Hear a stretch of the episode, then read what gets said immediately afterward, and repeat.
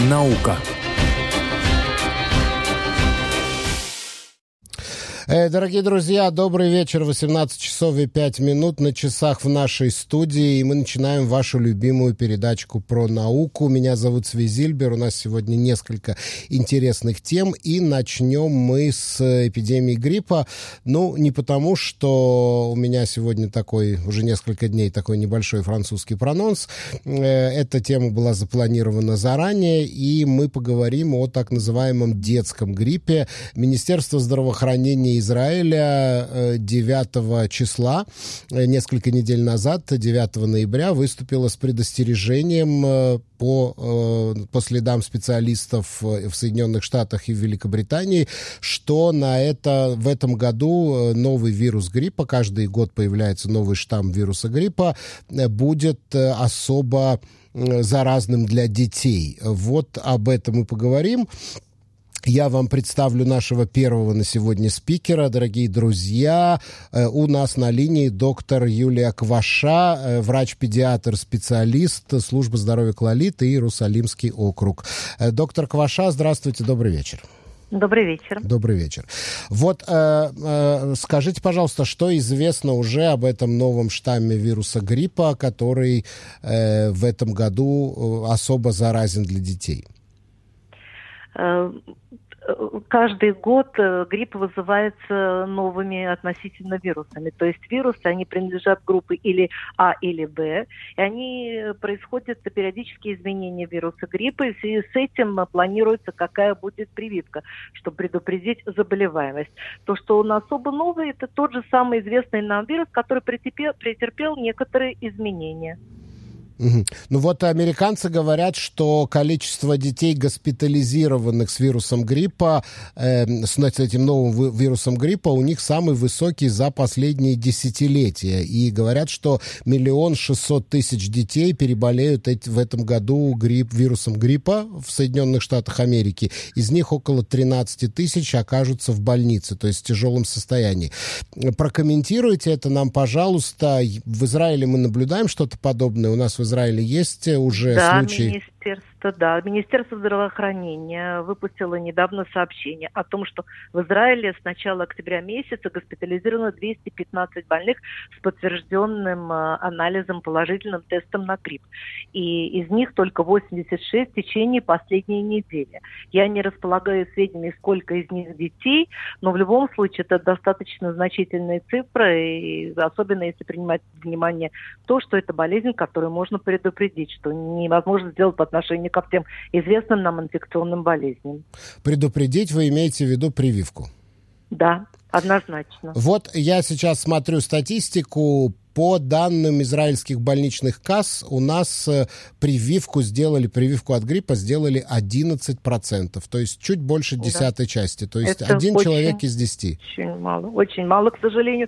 Кроме того, я располагаю данными по возрастным группам, из этих э, количества общего привитых 46% это люди старше 65 лет. Это очень хорошо, потому что это группа риска, э, которая может пострадать и развить осложнения после того, как переболеют гриппом.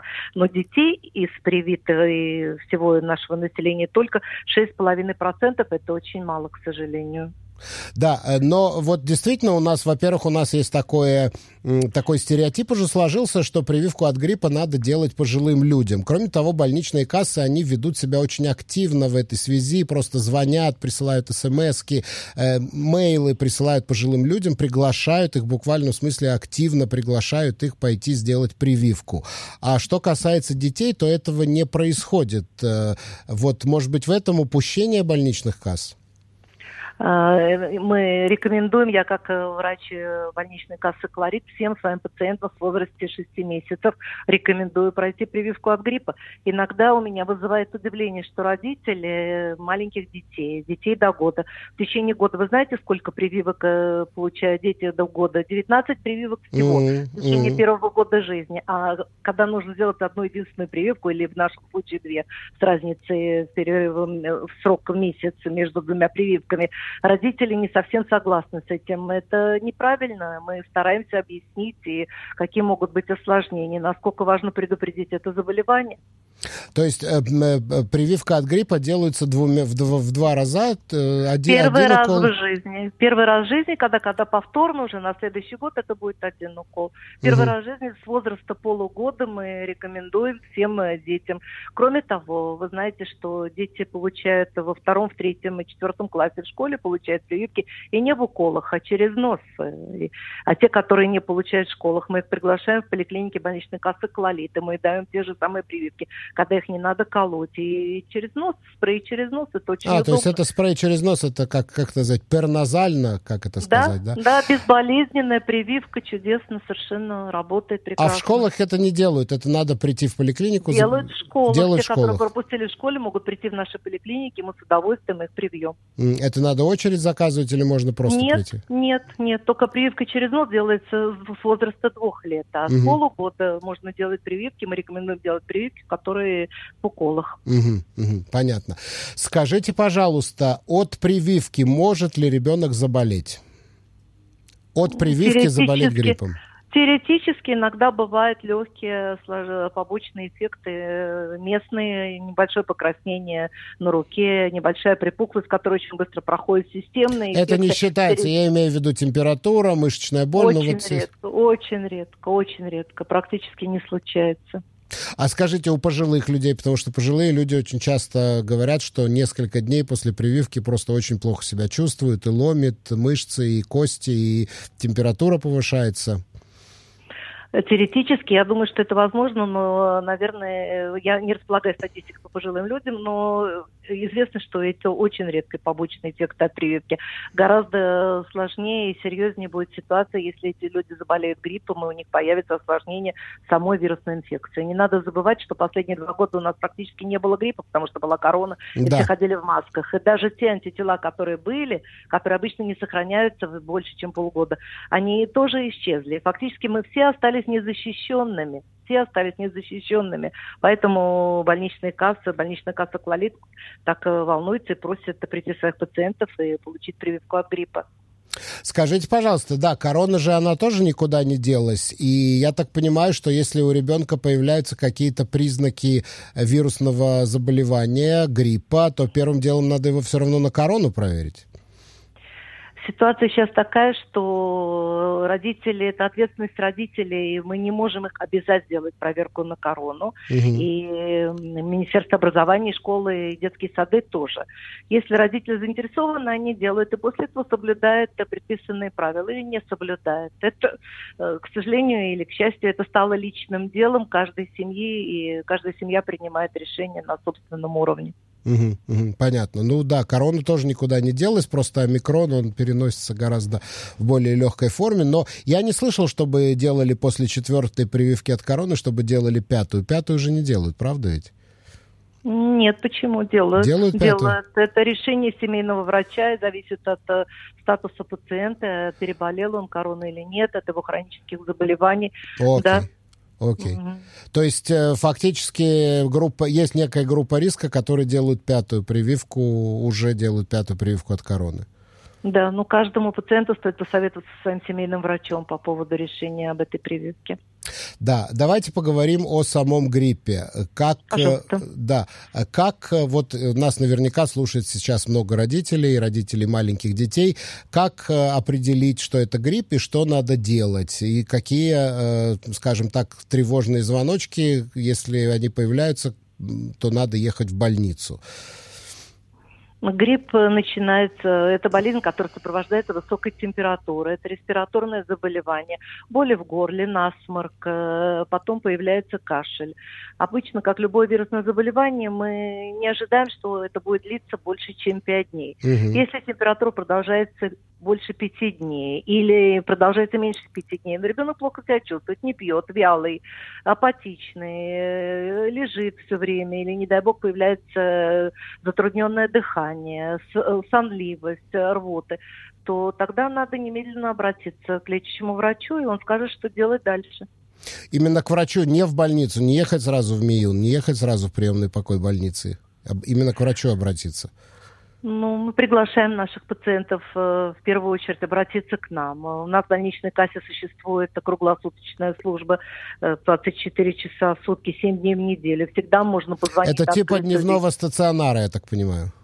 Нет, я говорю о телефонной службе. А, телефон, в то время, а, когда телефон. закрыты поликлиники, там есть э, очень опытные медсестры и врачи, которые э, в телефонном разговоре помогут родителям правильно оценить ситуацию и, если нужно, обратиться в приемный покой, и им же дадут направление. Они придут в приемный покой и не должны будут платить. Они получат э, денежное обязательство Купат Хулим, чтобы пройти проверку. Мгм. Больничной карты, чтобы пройти проверку. Но в первую очередь, если поликлиника открыта, мы просим быть с нами на связи. Мы знаем этих пациентов, мы хотим их помочь. Мы знаем семьи, что тоже немаловажно. И я, как э, педиатр с 30-летним стажем, знаю, когда что-то мне говорит одна мама или другая, когда я знаю семью, мне легче решить, как им помочь. Скажите, самолечение. Очень некоторые, не буду говорить очень многие, некоторые родители, когда у ребенка появляются какие-то симптомы, дают жаропонижающие, дают акамоль, дают э, какие-то, может быть, антибиотики, которые остались там с прошлого раза, дают, э, ну, я не знаю, у некоторых там очень продвинутых есть что-то типа терафлю. Вот, э, что вы думаете по этому поводу? Можно ли заниматься таким самолечением или действительно есть какие-то универсальные медикаменты, которые надо ребенку давать вот при гриппе? Я бы хотела определить самолечение. Акамол, венуруфен – это лекарство, которое мы даем для облегчения общего состояния и для снижения температуры. Очень То важно, это, чтобы они это, были... Да, это нормально, это можно давать. да. Только, пожалуйста, что я прошу всех родителей, своих пациентов всегда соблюдать временной э, период между двумя дозами Так, и какой? повторными дозами. Между дозами акамола это 6 часов, между дозами нурофена это 8 часов. Но Мгм. я бы не хотела давать советы на открытой линии, потому что все зависит от возраста и веса ребенка. М, м. А, а антибиотики мы не даем э, по телефону, и обязательно это требует проверки, ни в коем случае.